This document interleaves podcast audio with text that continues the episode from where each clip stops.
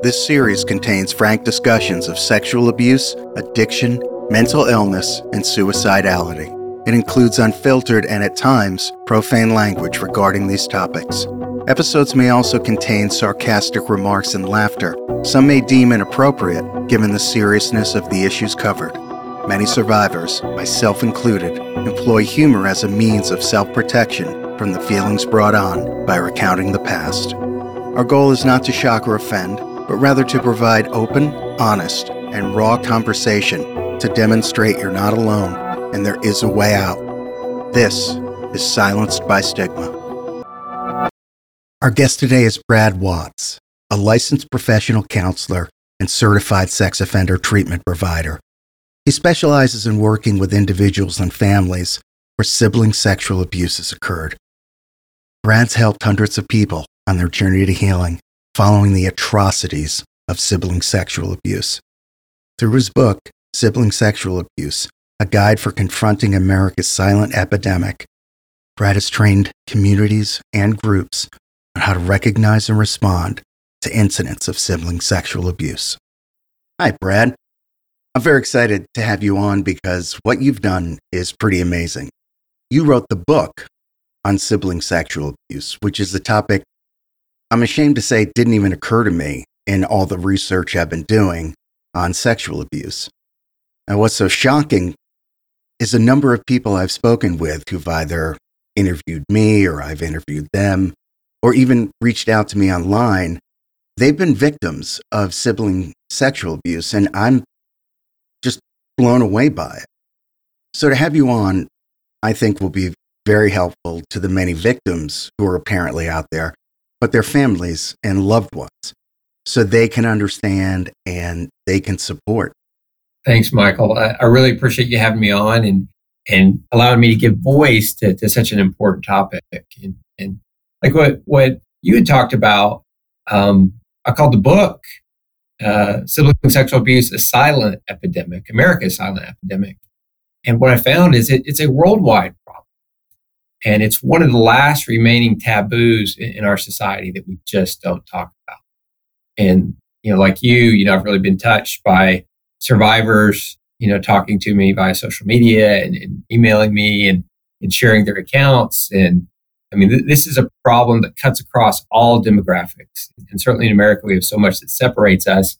But this is such a common thread, you know, whether it's the region, whether it's, you know, the race. I mean, it doesn't matter. It, rich or poor, black or white, Hispanic, Asian, it, it doesn't matter. And um, you know, it's just something that, that I've I've personally felt passionate about talking about. And so the whole genesis behind the book was the fact that um, you know I was doing work, you know, and I was just seeing time after time I was working uh, with adolescents that had sexually offend, offended, and I would just see more and more. It's like you know, sibling sexual abuse just keeps coming up, and so I, I put together and wrote this uh, treatment manual for family therapy. So I took it around to some different conferences and presented it. And what I found was just people would come up. A lot of people would come to these presentations, which shocked me. I thought there'd be like five or six people there um, because, you know, we just don't talk about it. And then they would come up and then they would talk to me afterwards and just share their stories. And I was just really touched. And I really, I noticed there wasn't a book like this out there for parents. So the whole point was to write for parents to go, from point A to, to Z as much as I could going through the process. But what I found is so many survivors, you know, reaching out and I really didn't know what they would think of it. Um, but, you know, I've got a lot of positive feedback from them. and for nothing else, just addressing it. And, and certainly I, I, talk about what survivors go through quite a bit in the book as well. But um, yeah, it's just something that, that, you know, I feel like we really need to talk about and get rid of this taboo uh, so so we we can help people know what to do when, when this does happen and, go from there. It's shocking. Again, to to use the same word. What I've read is it's generally considered that males, or at least adult males, commit about 80% of all sexual offenses, and women uh, commit about 20. Clearly, those are give and take, you know, like a margin of error. What do you find in terms of gender with sibling sexual offenders? Well, Michael, the research says that about 93% of, of uh, males commit sibling sexual abuse, and about 7% of females are uh, offending in, in, that in that way. Um, you know, the, the numbers are, are, likely off a bit.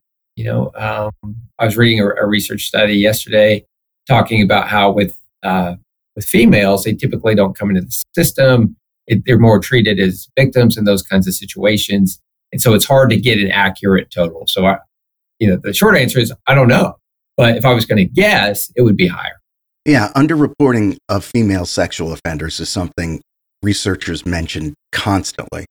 You know, they essentially say, oh, you know, this study is about female sexual offenders, but they also state that their numbers are clearly impacted by underreporting. So they're struggling with it as well. And I ask about the gender differential because I read a report, uh, 2009 report from the Department of Justice entitled Juveniles Who Commit Sexual Offenses Against Minors. Now, here's what I found. Of juvenile sexual offenders, not general population, but of juvenile offenders, 31% of girls begin at or before the age of 12, and it's 15% for boys. 23% of girls abuse multiple victims. For boys, it's at uh, 12%. 37% of girls abuse in conjunction with others, like presumably with a peer. That number is about 23% for boys. 14% of girls abuse in conjunction with an adult, and for boys, that's 5%. This disparity is very surprising, not only when compared to the gender breakdown of adult sexual offenders, but also with what you're seeing in sibling offenders. And I just don't know where to go with that. I can't reconcile it, you know, in my head. What do you think hearing these numbers? Yeah, I, hadn't heard that before, and it's it's it's interesting, interesting study that you shared, and you know, certainly something I want to explore more. But the the fact that these girls are starting again that, that are sexual offending um, starting so much younger, because you know, with research with, with sibling sexual abuse, you're looking at males starting at about 15, the average age of, of victims, particularly most of those victims are, as we know, um, girls, um, you know, being seven or eight. You know, about 25% are, are male on male um, sibling sexual abuse. But yeah, I mean, it, it's so you're saying the girls are starting, you know, at least three to four years younger than these boys are. And there's higher you percentages, know. which, I mean, I'd reach out to the Department of Justice, but I'm I'm pretty sure they're not going to take my call. but I would really like to hear about this. So you've worked with offenders and now you work with the victims. Yeah. I think it would be very helpful to talk about offender typology, yeah. their thoughts after the fact, recidivism rates for sure, and if you think there's any sort of true reformation. Yeah. Uh, so I worked for several years, you know, exclusively uh, with with uh, offending youth, and and and so you know what we there's a lot of factors that go in. There isn't a standard profile, you know, for you know this this is what you look for. This is this is an offending youth. Um, you know, situations are different. You know, they're a heterogeneous group. There's been research talking about that since really as early as the 50s and certainly on the 80s on. And it's a lot different than, than adult offenders. And so one of the things I really enjoyed was the fact that you see a lot of progress that, go, that goes on with them.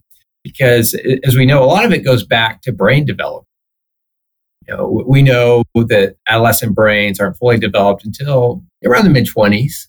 You know, particularly when you're talking about the prefrontal cortex and the ability to help you to regulate emotions, decision making, impulsivity, all those kinds of things. And so what I found is, and, and we would treat kids for quite a while. So your average stay in a residential treatment facility in North America for adolescent sexual offending is going to be about 14 months. And, and so, you know, you're with them for quite a while in that setting. Obviously, everybody doesn't go to that setting. Um, but there's a lot that, that goes on. And as, as you might expect, there's a lot of resistance in the beginning.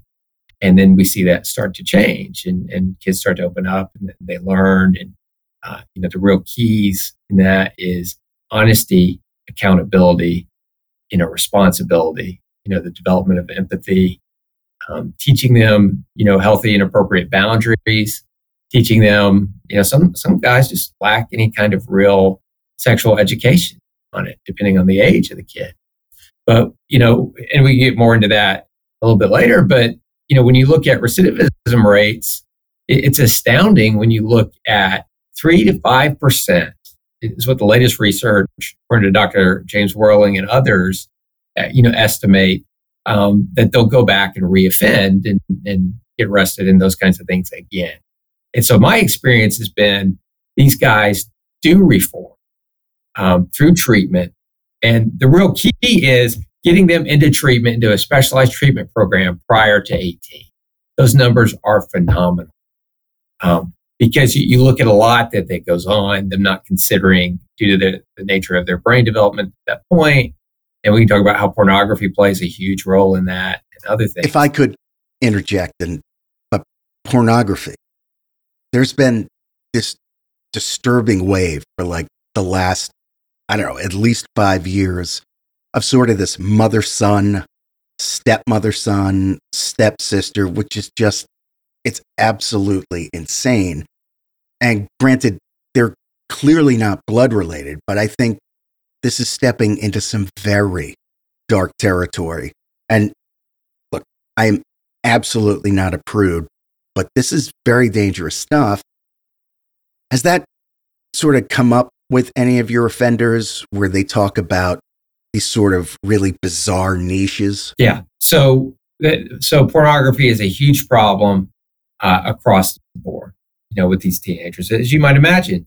You know, so according to Simon Lajeunesse, I'm quoting this right, he found in his, his work that the average time, the, the average age that a boy seeks out pornography, not sees, but seeks it out, is 10 years old. So think about how old parent or, or kids are when parents are teaching them about sex. So usually I get a lot of answers like, oh, 14. Well, we'll just say that's an example. Let's say 13. So a kid has three years to, where are they going to get their information at? Well, they're going to go to pornography. They're going to go to pornography because they're talking to friends at school that'll whip out a phone and say, look at this. Or, you know, so they can learn about sex so they can feel like that they're fitting in. And then imagine the 10 year old brain thinking this is reality. This is what sex is. And then not only that, with the boys, this is what manhood is. This is what masculinity is. This is what relationships are. Um, so that's a huge problem because pornography has become the primary educator of our children about sex. And it's getting, as you talked about, more and more and more and more deviant. Um, and, and so, yes, that, that is a pattern that you see kids start from, you know, whatever you want to say. You want to say heterosexual se- sexual relations you know, it goes up, it goes up to rape porn, to a lot of force, um, to obviously a lot of incestual kinds of things, stepbrother, stepsister. I mean, and it tends to increase in, in that level, and that if you want to use that word deviancy, you know, which is what I use for it, um, seems like every year. And so there's an interesting study Ana Bridges did, but this was 10 years ago. Um, and, and she, she did a content analysis of the top 50 uh, pornographic videos at the time. And they were littered with acts of hitting, slapping, choking, gagging. This is 11 years ago. And, and so it's littered with that. And, and 98% of those acts were done by, as you might imagine, men towards women. So, for example, and she uses, uh, Maria Allen quotes this study in a great TED talk that, that I love. And so she says, use the example, I use this example with you. So if I walk up to you in the street and I slap you, well, what's your natural reaction going to be? You probably run, right? Well, and and so many of these pornographic movies, well, what do they do?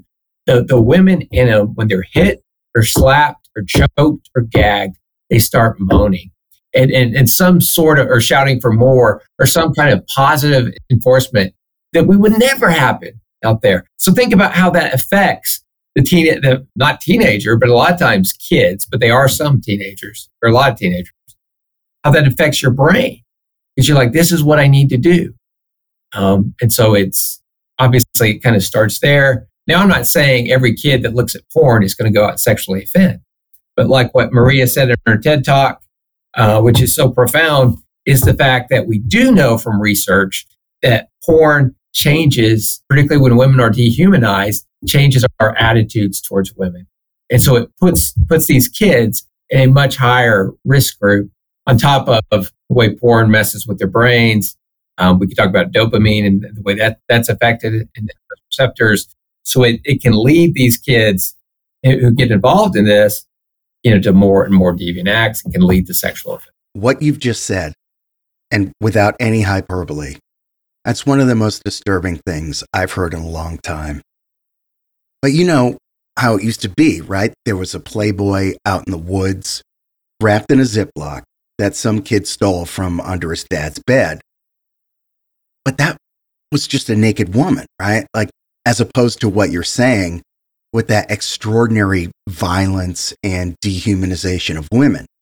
And giving that to a kid, especially a kid who has nothing at all to compare that to. He has no real world experience with true sexuality or sexual expression. There's absolutely nothing good that's going to come from that. It's 100% harm for everyone who's going to be involved. So, what you've said about recidivism and reformation fits right in line with a therapist that I spoke to recently who also works with kids who sexually offend. She said they turn around, like they can be changed, which is absolutely amazing. But I wonder after these 14 month programs that you're talking about, even with all the constant work that they're doing, do they go back home? And then there's the sibling that they abused. Is that what happens? Well, there, there's a process with that. Typically, when they leave out of, uh, let's say, residential, for example, they're not going to go uh, typically straight home. You know, a lot of times they may step down to a group home until family re- reunification can be done. So that that requires that's the first step is them completing that that treatment program.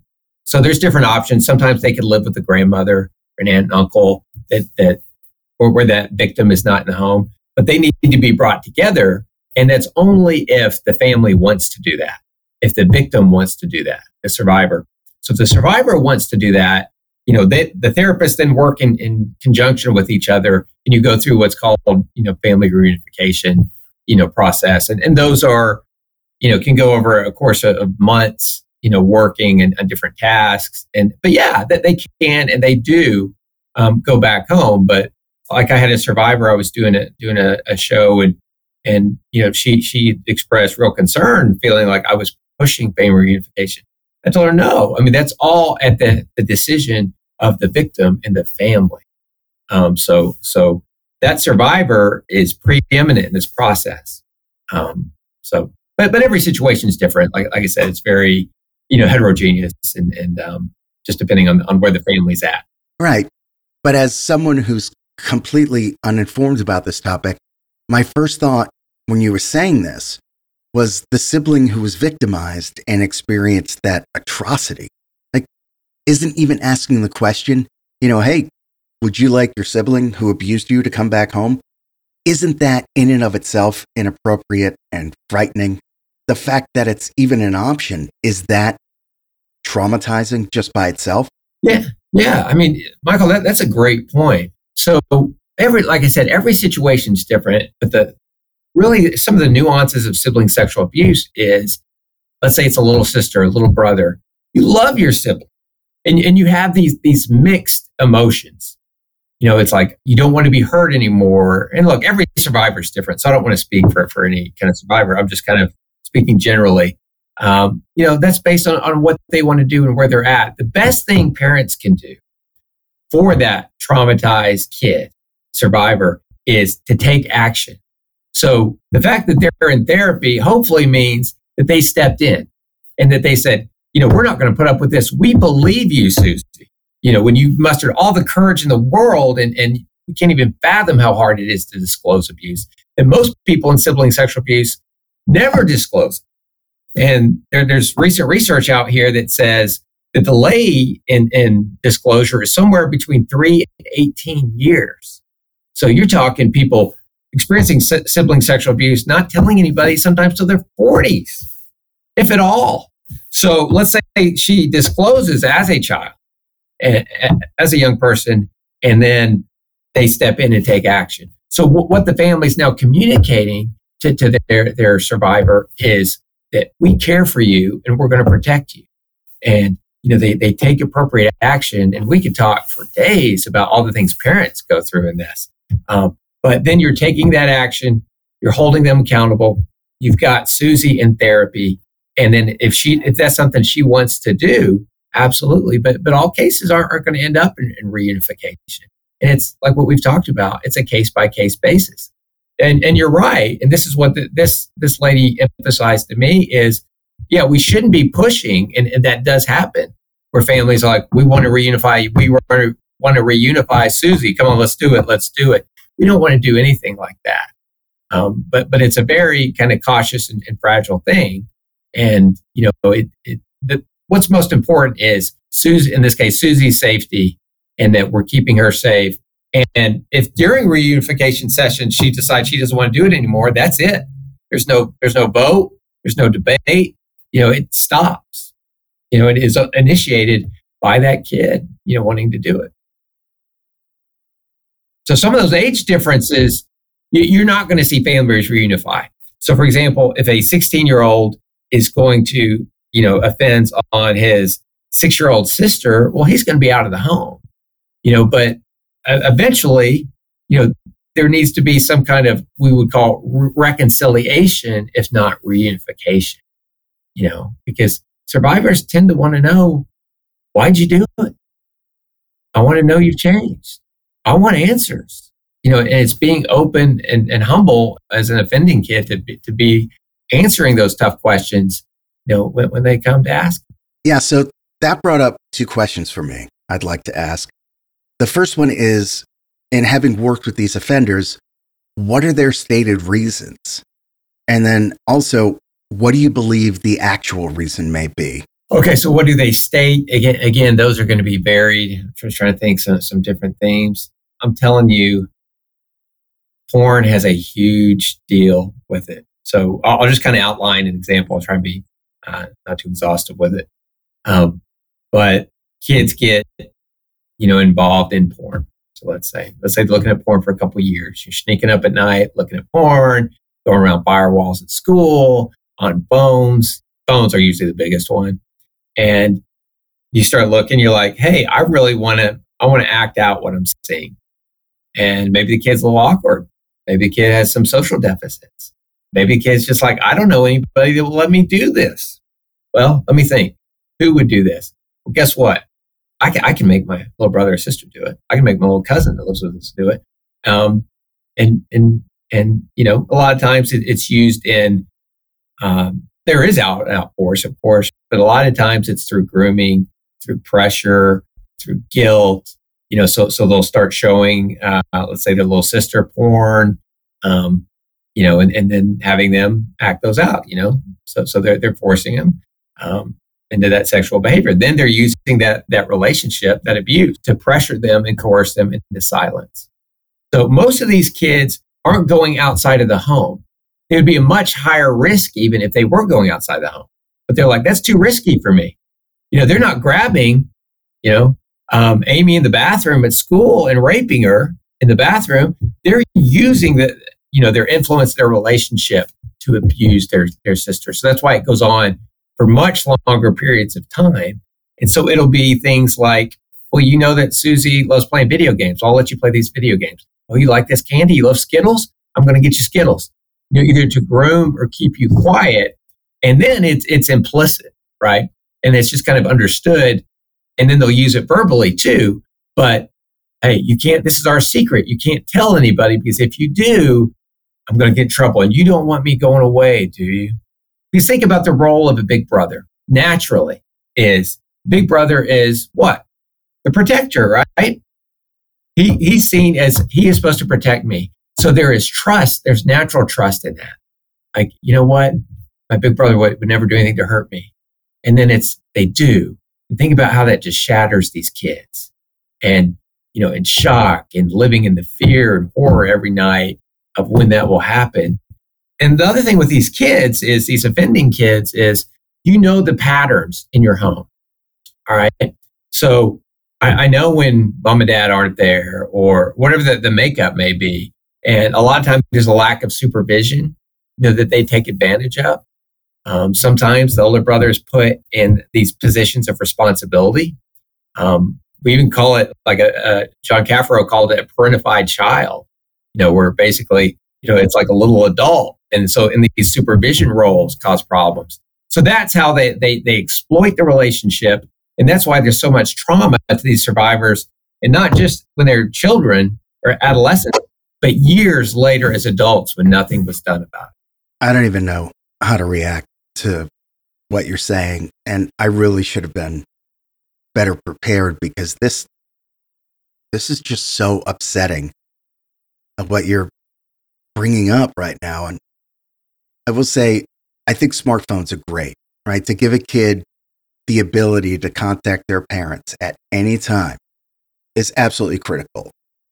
And also to reach out to their friends and catch up and you know, that's important for them to socialize. But they're also holding a rec tank that gives them unfettered access to an entire world of pornography at an age where it can only do damage. And it seems like now there's no way to put that genie back in the bottle. So, the parents, when this comes out, if the victimized child steps forward, what is the general response? Or would you say, like, there's no real general response? How do the parents react to this? Well, th- this one I, I, do feel like there is more of a general reaction. Is and, and, you might imagine this as well, and I think most people out there would, would, would have the same reaction. Is it's shock, it's confusion, it's fear. It's you go through these stages. It's but initially it's I can't believe this. There, there, you, this has to be wrong. No, you, you must be mistaken. It, it, well, it's not abuse. You know, it, it's then they confuse it with with is it sexual play, sexual curiosity? It's like, well, he did what or she did what, you know, regardless of the gender. Um, so yeah, it's shock, confusion, um, frustration, terror, you know, as far as parents. And one thing I want to interject here is, you know, when we talk about the silence of it, it's the fact that if I find out my wife has cancer, you know, that's not something I have to keep a secret. You know, I can sit here, I can reach out to my friends, say, hey, you know, my wife has cancer. Or I can post on social media and say, and talk, hey, please pray for my wife. Right? Who could, who's a good doctor? Um, treatments, anything like that. Well, with sibling sexual abuse, you, you know, no one's going to be out there and post online. Oh, by the way, you know, my my son sexually abused my my you know daughter. Um, where where do I go? What do I do? You never do that, you know, because it's it's such a secret. It's so taboo um, you keep it in house. So parents get, get fearful. They don't know what to do. It's overwhelming. And then they're left with a critical choice. I can either, we can try and sweep this under the rug, not do anything, which is the worst thing that they can do, or you go and report it or see a therapist, somebody like me, who is a mandated reporter and has to report it. Um, you know, because it is, it's an impossible situation. And, and, but it, it's so critical that parents that we break down these walls of silence and let them understand how common this is and what, and that's all reason I wrote the book so that they can know what to do. And more than anything, to know that they're not alone and that families can and do heal. You know, kids do change and, and things can be put back together. It's just a long, hard road, but, but they can get there. And I imagine some of the parents may even blame themselves or, you know, how did I not see that? Which I'm pretty sure is a common reaction when you find out your kid of any age has been abused. You know, Malcolm Gladwell wrote this book called Talking to Strangers, and he interviewed some of the parents of Larry Nassar's victims. Remember the uh, the doctor for the gymnast? Yeah. Some of the parents were in the examination room while he was touching these women in ways that were just absolutely vile. And the parents said they had no idea. So Gladwell's hypothesis is that what was happening was so inconceivable that they they couldn't see it. Yeah. They couldn't process what was happening. You know, because who would think that this is even I mean, it's it's just so brazen and so horrifying. And my guess is parents react that way when they hear this stuff about their kid being abused. I mean, you talk about shock. I guess it's like finding out that gravity doesn't exist anymore. It's just like it's so shaking on a fundamental level. And speaking about this inability to recognize something that's so horrifying, not being able to see it for what it is, of the women who've told me that they were sexually abused, of those three women, each said their parents refused to believe it and that they denied it.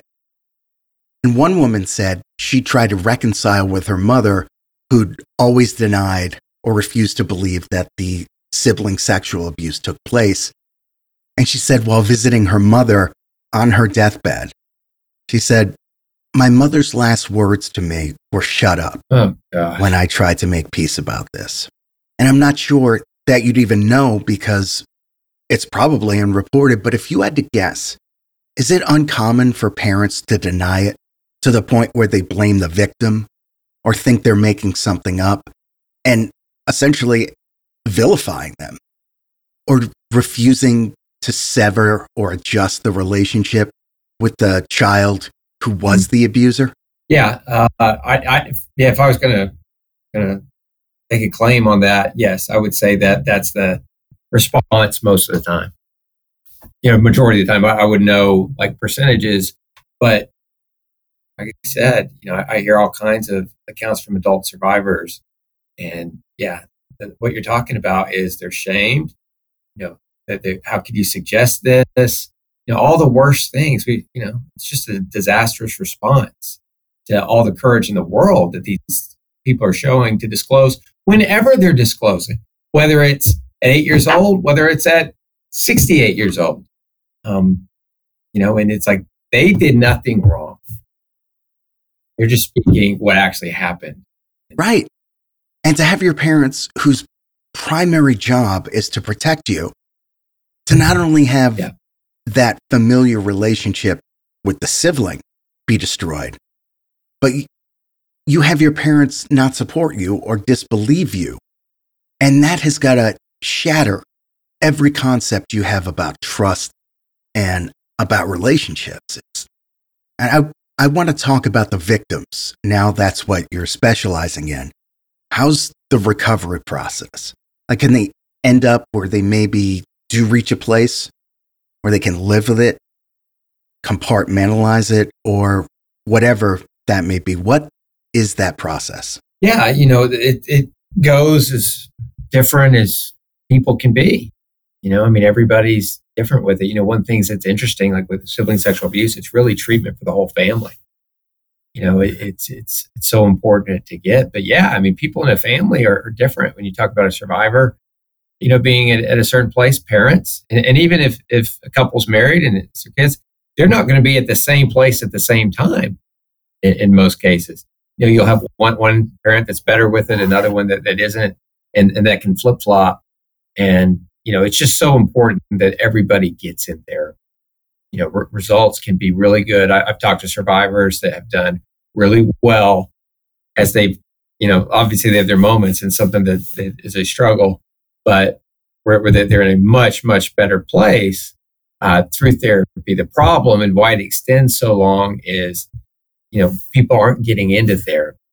Um, you know, it's not a quick fix, as, as you know, you know, and um, as we can imagine. But you know, it's just getting in therapy, working on that. There's some really good, um, you know, trauma work that can be done. You know, that can really go a long way in addressing it. But I just see situations get, you know, the trauma gets more and more complex.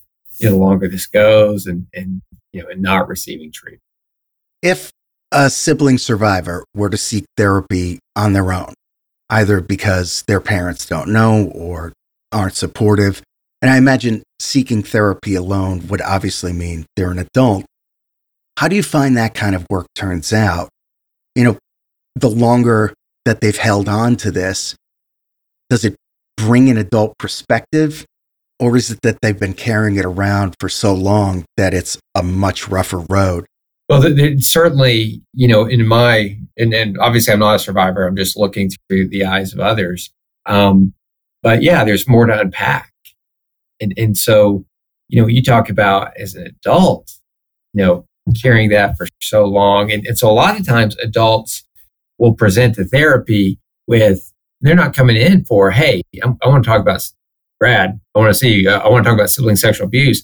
They're like, hey, I've got an addiction, you know, drugs, or I've got, I can't keep a job, or I'm depressed, or I'm anxious, or I've got anger issues. And then you start working on those and you understand those are just symptoms. You know, you get to the trunk, to the root of everything.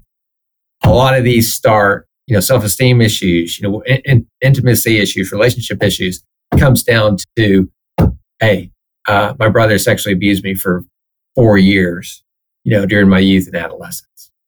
And my parents never acknowledged that you know, and, uh, you know, my brother was never even grounded, you know, for what he did, even as I disclosed. Well, how do you trust?